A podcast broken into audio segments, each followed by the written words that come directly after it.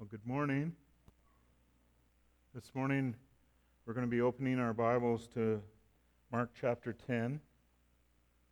The Lord has laid this on my heart, um, and He's taught me so much. I, I just hope and pray that um, He will use uh, what I've studied and, and what I've been learning to share with you this morning in a way that will He can use for His glory. Um, I want to start off by introduction by asking what is the most what is most important to you?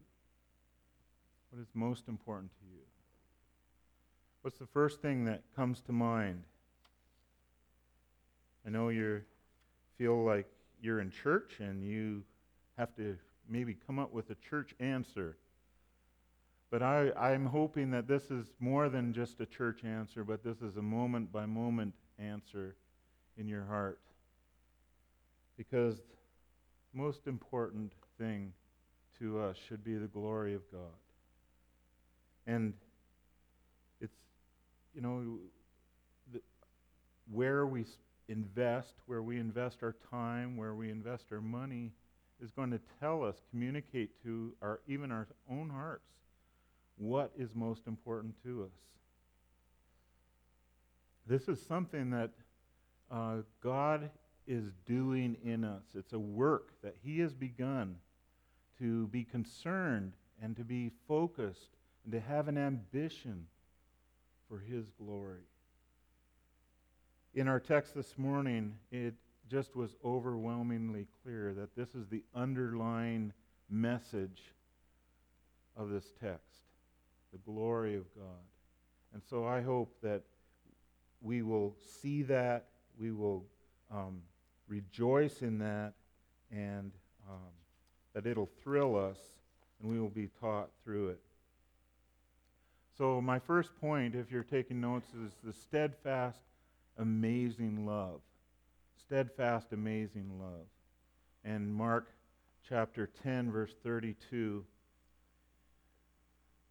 Mark writes in his gospel, by, led by the Holy Spirit, and they were on the road going up to Jerusalem, and Jesus was walking ahead of them, and they were amazed. And those who followed were afraid. And taking the twelve again, he began to tell them what was to happen to him, saying, See, or behold, we are going up to Jerusalem. And the Son of Man will be delivered over to the chief priests and the scribes, and they will condemn him to death and deliver him over to the Gentiles. And they will mock him and spit on him and flog him and kill him. And after three days, he will rise. I want you to notice this passage starts off with the attitude, with the, with the atmosphere of those who are following Jesus. There is an amazement and an awe of those who are following him. It, this, the ESV says a fear of those who are following him. Now, why would that be the atmosphere of those following Jesus at this time? Well, they have seen him manifest his glory. They have seen him manifest his glory. They have seen him feed 5,000, 4,000. They have seen him heal all the sick. He has demonstrated that he is the Son of God. So often, when I thought of Jesus re- revealing God's glory, I, oft- I often thought, well, in the manger and, and at his death and resurrection, but he was glorifying God his whole life.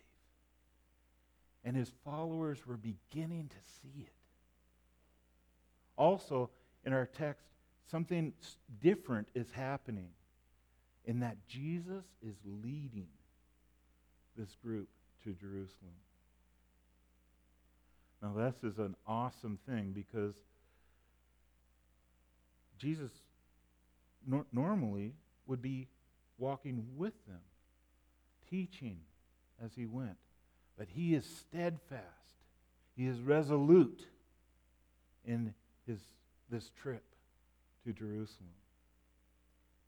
He shows his purpose. He explains his purpose to his disciples. Now, this is the third time in just a short while that he has explained that he is to suffer, that he is to die. But this is the first time he has said where in Jerusalem. He's also um, very explicit in this description of what is to occur to him. And the disciples, those closest to him, just aren't seeming to get it. They aren't seeming to understand. Maybe they don't want to understand. But it's so amazing. And this may be part of the fear, the awe of his followers at this time as well. Now we come to this, our second main point, which is the first request. The first request promise me.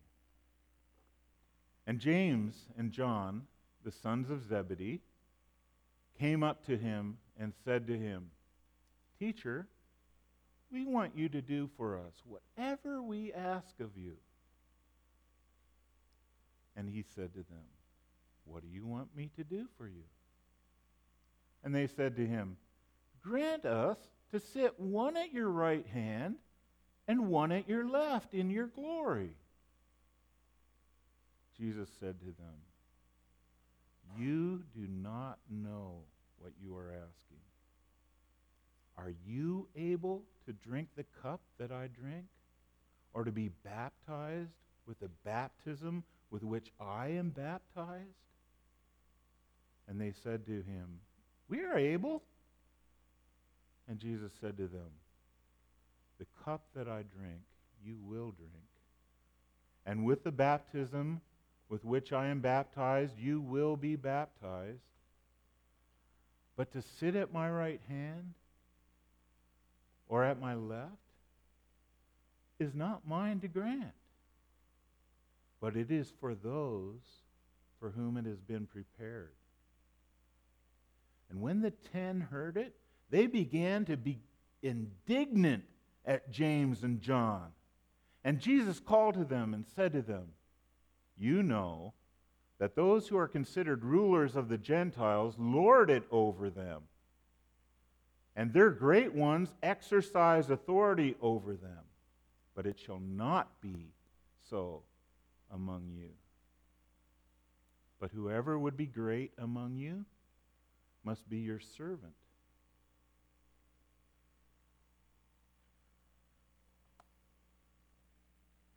For even the Son of Man came not to be served, but to serve, and to give his life a ransom for many. I want to start off by looking at Jesus and seeing his glory, seeing how he demonstrates that he is God. And it's so amazing to think that these that the Lord listens, isn't it? The Lord hears them. They come up with this outrageous request Lord, grant to us whatever we ask. It's kind of like a little kid. You, you remember, probably you did it, maybe your kids did it to you. Daddy, please promise me. Promise you what? Just promise me, Daddy. Promise me. They're asking Jesus to grant them whatever they ask. The Lord hears them.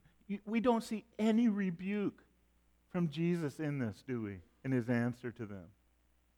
It's so amazing. What an amazing God we have.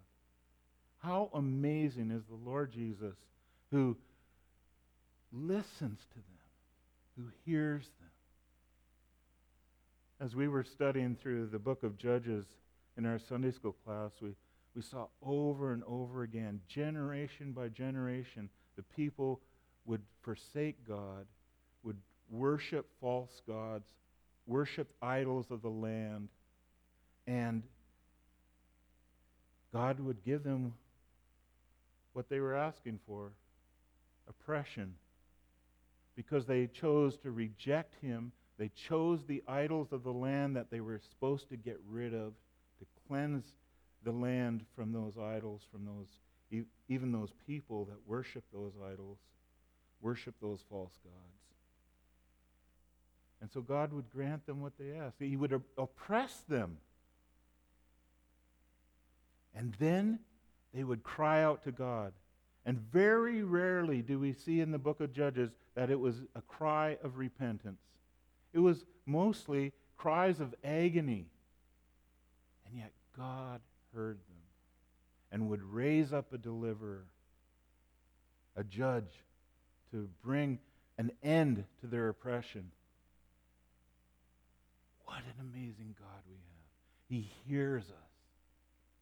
I want you to get that message this morning. God will hear you if you cry out to him. I am so concerned about the attitude of prayer in our churches as Christians. So many people, even our, our, our, our cu- culture, our country, so many people are following after false gods that when it comes to prayer, it's a prayer of positive thinking, you know, or it's a prayer, it's, a, it's just a wish. I want you to have today the confidence that God hears you. A living God, a powerful God, a God of all creation, the one who created from nothing by speaking, hears you when you cry out to him. What a magnificent God we have. Psalm 84:11 says, "For the Lord God is a sun and shield. The Lord bestows favor and honor. No good thing does he withhold from those who walk uprightly. O Lord of hosts, blessed is the one who trusts in you." James reminds us that we are to ask for wisdom. God will hear us as we cry out to Him asking for wisdom. I so appreciated uh, Pastor Jeremy's description of prayer. Prayer is not a changing of God's plan, but a fulfilling of God's plan. God is sovereign. We don't manipulate God by our prayers that's what people try to do who worship false idols, false gods. They try to manipulate their God to do what they want. We don't do that with our great God who is sovereign, king of all. No, we cry out to him, and we are the ones who get adjusted because he is sovereign. Um, prayer is not about getting things or getting even more of God, but aligning our will, and He gets more of us. God comes to us and fills us completely and fully. But you know what? We often have rooms in our heart, we have reservations, we have things that we hold back. And God, it's, we need to open up and give Him more of us, submitting to His will was also just uh, struck by the contrast of this request of the disciples. The contrast of this um, request for one to sit on his left and one to sit on his right to the prayer of Moses that we just covered in Exodus. Remember? In Exodus 32 32, Moses cried out, Forgive their sin, but if not, please blot me out of your book. Wow, what a, what a prayer. Paul prayed a similar prayer in Romans 9 3. He says, Wish I were cut off from Christ for the sake of my brothers. Wow, what, what, what's going on here? What's the difference? What is the, is the, what, what brings that kind of contrast? Surely it wasn't because that the disciples didn't believe it was that Jesus was Messiah. No, that even the nature of their request, one to sit on his left and one to sit on his right in glory, they were anticipating Jesus as being the Messiah. So they had faith. It wasn't a lack of faith. They believed in Christ. Even the origin of this request came from the rich young ruler just shortly before this. When Jesus said, and I took this from Matthew 19 27 to 30, Peter then said in reply, See, because the rich man wouldn't give of his possessions, he rejected Christ and walked away when Christ said, Go sell all that you have and give it to the poor. That was too much for him. His, he loved his money more than he loved Christ. So Peter said in reply, See, we have left everything and followed you. What then will we have? Jesus said to them, Truly I say to you, in the new world, when the Son of Man will sit on his glorious throne, you who have followed me will also sit on twelve thrones, judging the twelve tribes of Israel. And everyone who has left houses or brothers or sisters or father or mother or children or lands for my name's sake will receive a hundredfold and will inherit eternal life. But many who are first will be last, and the last first. So you see, Jesus had made this promise to them. Of sitting with him in judgment. So, why this request? Why, is, why does this request just nag at us? Well, in this record of, of Mark, we aren't um, told what some of the other Gospels tell us, but Jesus' mother and the mother of James and John we believed that they were sisters.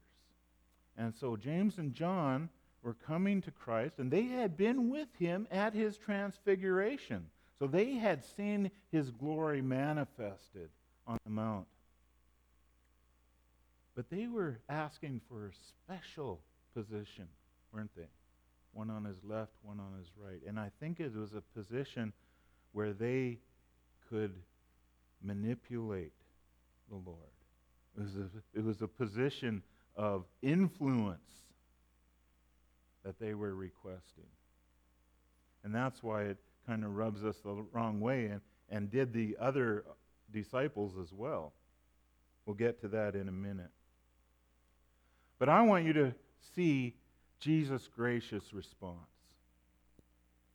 What a response he gave. Patient, wasn't he? Full of grace. He heard them, he answered them. He says, You don't know what you ask. You don't know what you ask. And then he gave why they didn't know what they asked. What a great God. He doesn't just say, Absolutely not. Get, out, get out of here, kid. No, oh, he explained the reason why. He explained that he was drinking a cup, a cup of suffering, a baptism of suffering.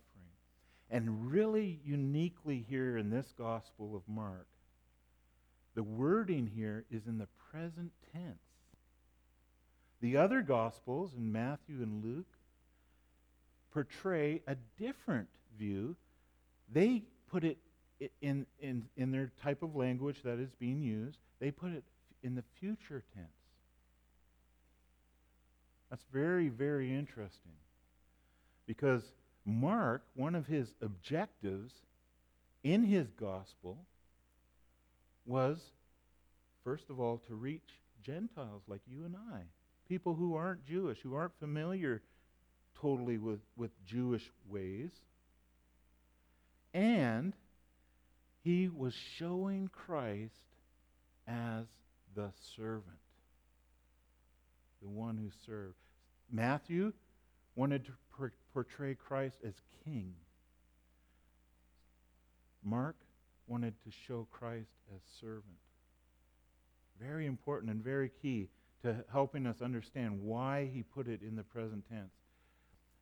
And if we think about it, it's, it's not hard to consider the suffering that Christ, God Almighty, who had put on human flesh, suffered in his life. Think about it. We just went through Christmas time. Where was Jesus born? He was born with no room in the inn. He was placed in a manger, a feeding trough for animals. He was wrapped in swaddling cloths. The King of Kings. And he came suffering. He was, he was exiled to Egypt as all the babies two years old and under were slaughtered in Bethlehem.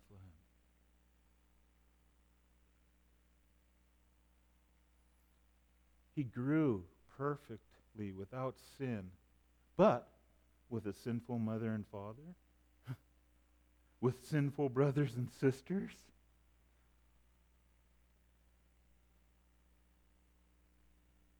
How much did he suffer? We can just imagine. But he grew in grace, we're told. In obedience. In every way, he obeyed his Father. Christ not only died for us, he lived for us. That is the whole point of the gospel. And we can't forget it. We need to understand this. He lived. He lived perfectly. Because if he had sinned, then his sacrifice wasn't enough. Wasn't adequate for you and I. He suffered his whole life. He drank this cup of suffering. He was baptized in this suffering. So when you are suffering, when you face difficulties, you have a God who is identified with you. He knows what you're going through, literally. He has tasted it, He has lived it perfectly. So when you cry out to Him,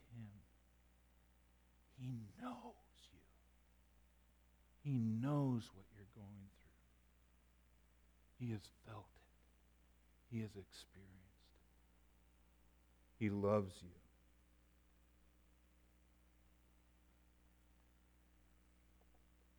Jesus, it's so amazing here when they when they ask to have this position of influence. Jesus goes back to the message he's trying to convey to them, doesn't he? He has just told them I'm going to Jerusalem to be spit on, to be flogged, killed, to be rejected, to die, and on the third day, rise again. And he goes back to that with their an answer to their question. How amazing. What an what wisdom of God we see here. He returns to the subject of his suffering already being endured as God putting on flesh and his suffering to come. As he is rejected by men, there is a far greater dread in Jesus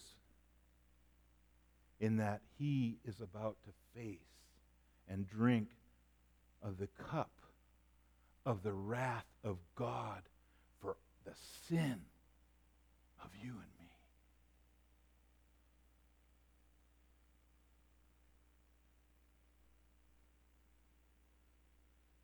Not only that, he is about to face the separation for the first time ever of his Father and himself. We're reminded of this a little later on in the garden when the soldiers come to arrest him. And Peter takes out his sword and cuts off the guard's ear. And Jesus says, Put your sword into its sheath. Shall I not drink the cup that the Father has given me? Don't prevent me. Don't prevent me. I need to do this. And why did he need to do this? He needed to do this for you and for me. That steadfast, resolute love that we see.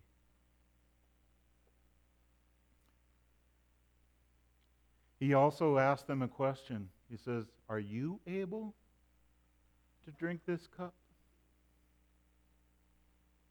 He's answering their question of sitting on his left and his right. He says, I'm about to face to drink this cup. I am drinking this cup. I'm about to face this baptism of suffering. I am facing this baptism of suffering. Are you able? He said, You don't know what you ask. And James and John, of course, go, We're able. We're able. And Jesus said, You will. You will drink of the cup. You will be baptized with the baptism. The suffering to be endured by them and even us as believers. We need to recognize this as believers, we sign up for suffering. We don't sign up for a fairy tale life. You know why? Because that life is contrary to the life that God has given us. We are given new life. We who were once dead are given life. But the suffering to be endured by them and is part of that suffering is the declaration of war. We sang that song this morning, "Oh Church Arise." It's a rally cry, a battle cry. We are called to war, and in war there's suffering. That war is against our own flesh, our own desires. It's against the devil who would seek to tempt us. It's against the world and its ways, its godless ways. God calls us to war. Our suffering, the, the suffering of James and John would be nothing compared to what Jesus went through and was about to go through. So much so that he would request his Father to remove the cup in the Garden of Gethsemane. Remember, he was praying, Father, remove this cup, but your will be done. He submitted to his Father's will. But what they asked, James and John, what they asked to be seated on his right, his right hand and his left, he says, was not for him to give. Not for him to give. It was his father's. He said it was for those to whom it was prepared. Here we see Jesus submitting to his Father as we have seen him submit through his whole life perfectly.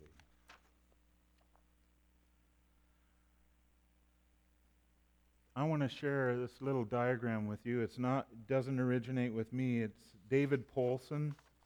He wrote a little book called How Does Sanctification Work? And I just want to read his description of this as you look at it there. What is God doing in you? How is he working to conform you to his son's image, to the image of Jesus? First and foundational to all, God himself changes you. It is God who works in you both to will and to work for his good pleasure. Philippians 2:13. He intervenes in your life, turning you from a suicidal self-will to the kingdom of life. He raises you in Christ when you are dead in trespasses and sins. He restores hearing when you are deaf you could not hear him otherwise. He gives sight when you are blind. You could not see him otherwise. He is immediately and personally present, a life creating voice, a strong and strengthening hand. All good fruit in our lives comes by the Holy Spirit's working on a scene, on scene.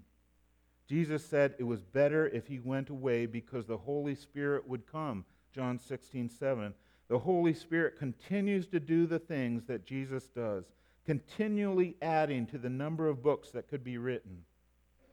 Second, the word of truth changes you.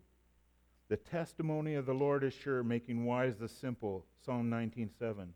God communicates messages to us, many messages. Scripture speaks with a true voice into a world churning with false voices. Scripture reveals innumerable features of God's person, purposes, will, promises, and actions. Scripture clarifies every facet of human experience. I come to know myself truly as I live before the eyes of the one whose opinion matters. That's not your neighbor, that's the Lord Jesus Christ. It is no accident that Scripture appears in each of the stories in, in, in everything. Of course, Scripture and God work in harmony. In fact, all five dimensions are complementary, and all ultimately depend on the hand of God. One lovely expression of the interplay between the Word of God and the God of the Word occurs in Romans 15. Paul first points out how Scripture changes us. He says, Whatever was written in former days was written for our instruction that through endurance and through the encouragement of the scriptures we might have hope. Romans 15:3. A few sentences later, Paul asks God himself to change us, to give us the very things that his word calls for and calls forth. May the God of hope fill you with all joy and peace in believing, so that by the power of the Holy Spirit you may abound in hope. Romans 15:13. Scripture, in Scripture, God comes in person. We participate by hearing and responding. Third, wise people change you. Whoever walks with the wise becomes wise. Proverbs 13:20. Godly growth is most frequently mediated through the gifts and graces of brothers and sisters in Christ. At the most basic corporate level, you can't call on God unless you believe in Him. You can't believe in Him unless you hear of Him. You can't hear of Him unless someone proclaims Him. Romans 10:4. Good worship, preaching, teaching, graciousness, humility, and clarity, good sense, and convictions of others have radiant, fruitful effects. James 3 17 to 18. Good role models make a huge difference. It is a great mercy to know people who deal gently with our ignorance and waywardness because they know their own weaknesses and sinfulness. And they know the mercies of Christ. Hebrews 5 2 to 3. It makes a huge difference when other people are able to comfort you in your afflictions because God is bringing comfort into their afflictions. Fourth thing, and this may surprise you, I hope you're ready for this. Fourth, suffering, struggle, and troubles change you. Hebrews 5 8 says, Although he was a son, he learned obedience through what he suffered. God works on us in the midst of trouble because trouble catches our attention. Difficulties make us need him. Faith has to sink roots as profession deepens into reality. Martin Luther called it tentatio, affliction, trial, difficulty, struggle, the touchstone of Christian experience. He said that hardships were his greatest teacher because they made Scripture and prayer come alive. The difficulties that we experience necessitate grace by awakening a true sense of weakness and need. This is where the Spirit is working. People change because something is hard, not because everything goes well. Something, um, something, including myself, is off. Ministry traffics in trouble because Christ enters trouble, lives through trouble, is unafraid of trouble, speaks and acts into trouble. Struggles force us to need God, and we learn to love the way Christ loves only by experiencing the hard things that he experienced loving us. The darkness of the human condition is characterized by two immense wrongs that create turmoil throughout our lives. A complex mix of moral evil arise from inside us. A complex mix of situational evils beset us. The Bible uses the word evil to describe both sin and suffering, just as we do in English. Something inside us is wrong. People believe, think, feel, want, and do bad things. Of course, the obvious atrocities are moral evils, but the false, falsity, self deception, and godlessness of normal life and the misshapenness of normal desires similarly count as moral evil in God's assessment. We are off in relation to both God and other people, and things outside us are wrong. Bad things happen to us. Other people betray us. We face losses, sicknesses, and death. We swim in the falsehoods of our socio-cultural milieu.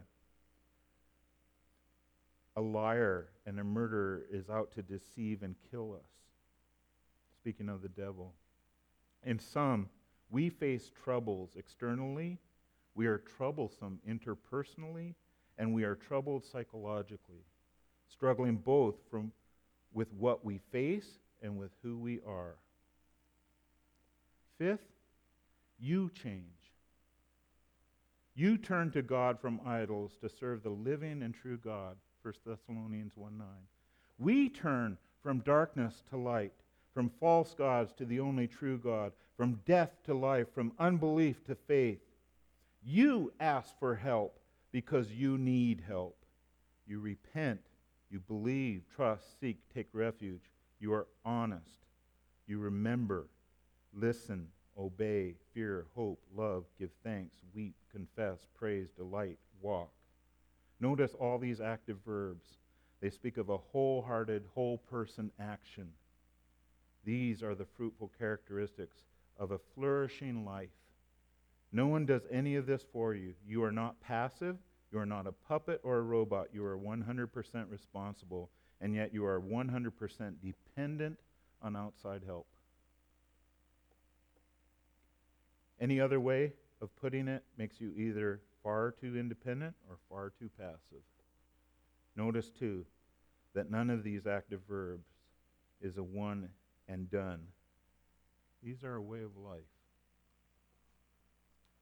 Be encouraged, folks. God is working in you. And He's using all these things to conform you, to do the good that He promises in Romans 8:28 to those who love for those who love God. To be conformed to the image of His Son. Well, we see finally we come to this response of the other disciples and we see the trouble of this question to be seated on the left hand and the right hand of, of the Savior. Selfish ambition is revealed, the indignation of the other disciples. Why were they indignant? Because they would have wanted to ask the same thing. Why are we indignant? Because we would have we would have wanted to ask the same thing.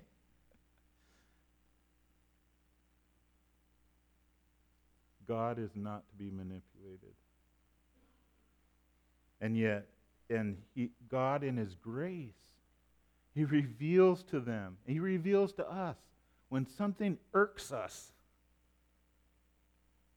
It should be an alert where we cry out to God and say, God, show me what's wrong. Show me why this is bothering me. Because something obviously is not right in my heart. Help me to see it. You see, the disciples, they thought they knew. They thought they anticipated correctly what was going to happen. The glorification of Christ and their glorification, their exaltation. They were turning a deaf ear to Christ, explaining to them what was about to happen in Jerusalem. They didn't want to hear that. They didn't see how it was necessary for them to be saved.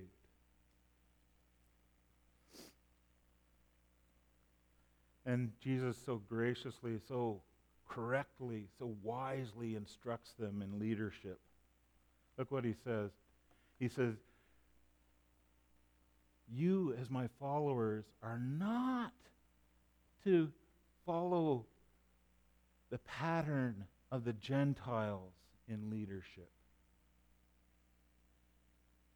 who lord over others, who delight in squishing others and exalting themselves. To be great, you must be a servant. To be first, and this is amazing, he says you must be a slave to all. Wow. I don't think anyone likes being a slave. But that's what Jesus calls us to. An attitude of being a slave. To who? Of all. And then he gives his own example. For I have come. And he gives his, his whole purpose summed up in this verse. For even the Son of Man came not to be served, but to serve, and to give his life a ransom as a ransom for many.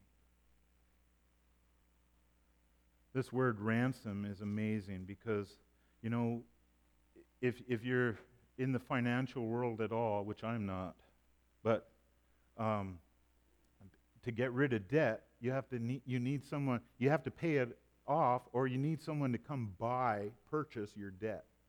That's not what this verse is saying. Jesus came to ransom us. He bought us and the word here is associated with the word atonement, in that we are covered. Our sin is covered. We are purchased to be set free. Slaves to sin to be set free. This was Jesus' purpose. And how did he do it? By demanding that and, and that he be treated as God, as King of Kings, as Lord of Lords, even though he was, he did it through being a servant.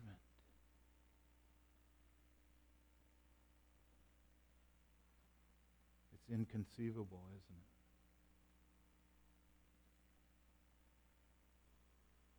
Our call to worship this morning brings us out so clearly.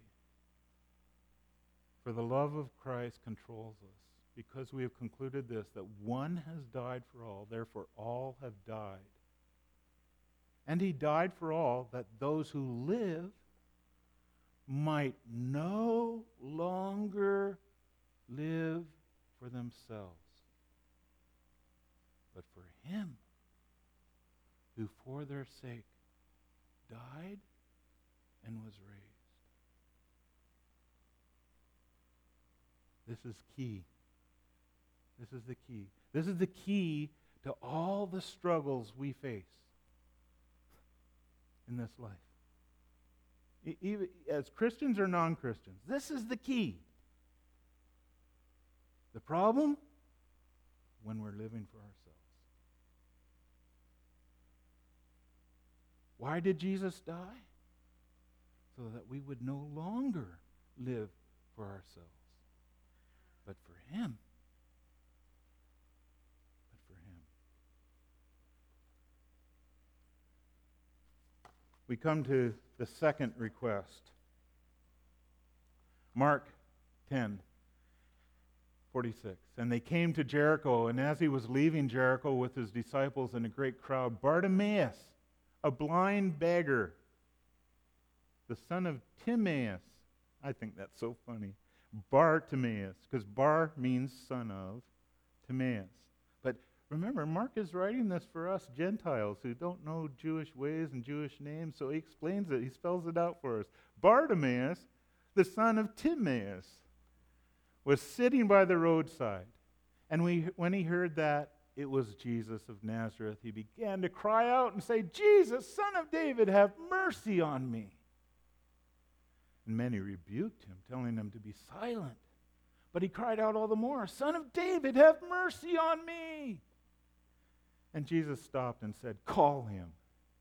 And they called the blind man, saying to him, Take heart, get up, he is calling you. And throwing off his cloak, he sprang up and came to Jesus. And Jesus said to him, What do you want me to do for you? The same words he said to James and John. And Jesus said to him, What do you want me to do for you? And the blind man said, Rabbi or Rabboni, let me recover my sight. And Jesus said to him, Go your way. Your faith has made you well, or literally saved you. And immediately he recovered his sight and followed him on the way. Bartimaeus, a blind beggar.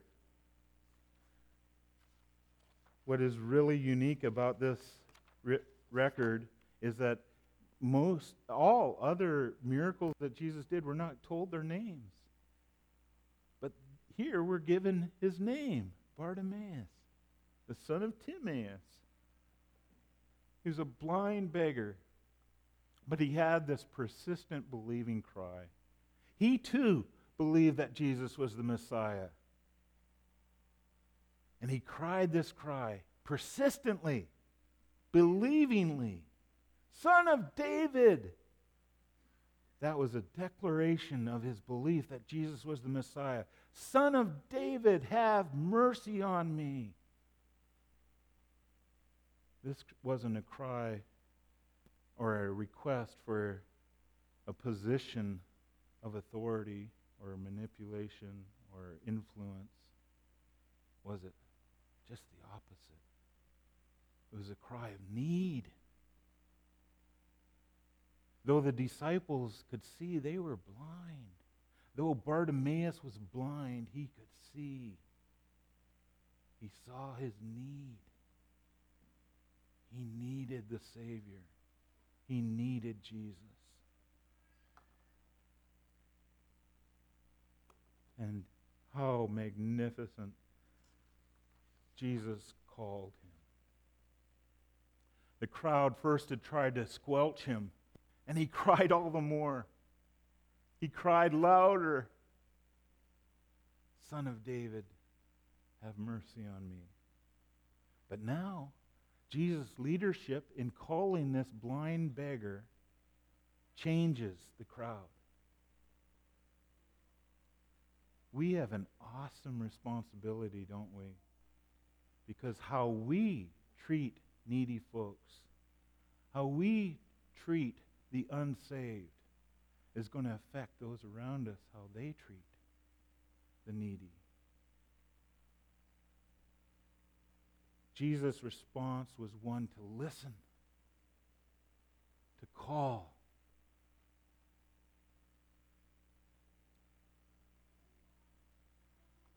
So the crowd encourages him now.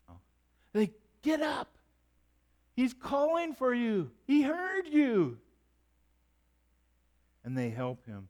But what a dramatic faith we see. Here he is, sitting on the side of the road. He's wearing the beggar attire. And so dramatically, his faith is so strong, he throws off his cloak. That, that identity of a being a beggar. He knows life is going to be different from now on. He throws off that identity, that cloak. He bears himself of that identity. And he cries out, he says, Rabboni, in answer to Jesus' question of what can I do for you? He says, Let me recover my sight. Jesus saved him and healed him. What was his response? It's key because not only did Bartimaeus know he needed to see physically, he knew he needed to see spiritually. He knew he was dead in his trespasses and sin. He saw his need. He knew his need. And he knew what Jesus could do. Jesus could give him life. And so, upon receiving his sight, Jesus told him to go. Go his way. He said, My way is your way. I'm following you. And he followed Jesus. Where was Jesus going? Remember? Where was he going? To Jerusalem. To be spit on, to be flogged, to be mocked, to be rejected, to be killed. Will you follow Jesus in that way to that place? Will you follow Jesus in suffering? Will you allow him to work his will in you to change you to be like Jesus? Our response this morning, oh, there's so much, isn't it? It's so glorious. This past, passage exalts the glory of God through Jesus. We want to focus. We need to focus. We need to work. We need to war in our minds and our hearts that the most important thing to us is the glory of God. We need to remember God hears us when we cry out. He hears us and He has the power to do something. When suffering comes your way, don't pull away from the Word of God. Don't stop praying. Don't settle in your misery. But go to the one who can help. Go to the one who can heal. Run to him. That little picture of that house and all those things that God is doing and working through himself, his word, others, and suffering, and you. Remember, part of that work, it's a war. It's a work of war because we are being shown He's faithful to show us where and when we fall short. When we sin, what is the sin? So often we're blind to our own sin. We like to think pretty well of ourselves. When God says, no, you need to see your need like Bartimaeus and I will be faithful in showing you your need. So you will come to me. So you will run to me and cry for mercy. We are saved to live for Christ, not ourselves. And then, for the Son of Man came to seek and to save the lost. We see Jesus. Here he was, leading the crowd to his suffering. And on the way, he is meeting his disciples, blind beggar Bartimaeus, son of Timaeus, to himself. He came to seek them, to save them. Do we have that passion? As we walk through life, as we struggle through suffering, so often we become so internal focused, don't we? I want to say this with great compassion because I understand a little. And I know our Lord Jesus understands completely because he has identified with us. But we dare not forget or lose this passion when we're struggling, when we're suffering. Keep this priority that Jesus had for those who need him. Be ready with an answer. Be ready to point others to your Savior, to the one who can make a difference, to the one who can do something about suffering. We have a great God, a glorious God. Glory to his name. Let's pray, shall we? Heavenly Father, we come to you and we want to acknowledge your glory. Your glory found in our creation, in your word, and in the person of Lord, the Lord Jesus Christ. Lord, you have taught us so many things in this passage. We pray that we would be faithful in hearing them, in allowing you to work in and through us. That you would be the one that we seek to live for. That you would be the one that we open our eyes and see our great need and cry to you for. That we would be faithful in pointing others who are in great need. For you are the only one who can meet that need. We thank you and praise you that you are able, that you are willing, that you came to seek and save the lost. We praise your name. Ask that you would go with us um, and, and teach us, even as we anticipate this new year living for you. In your precious name,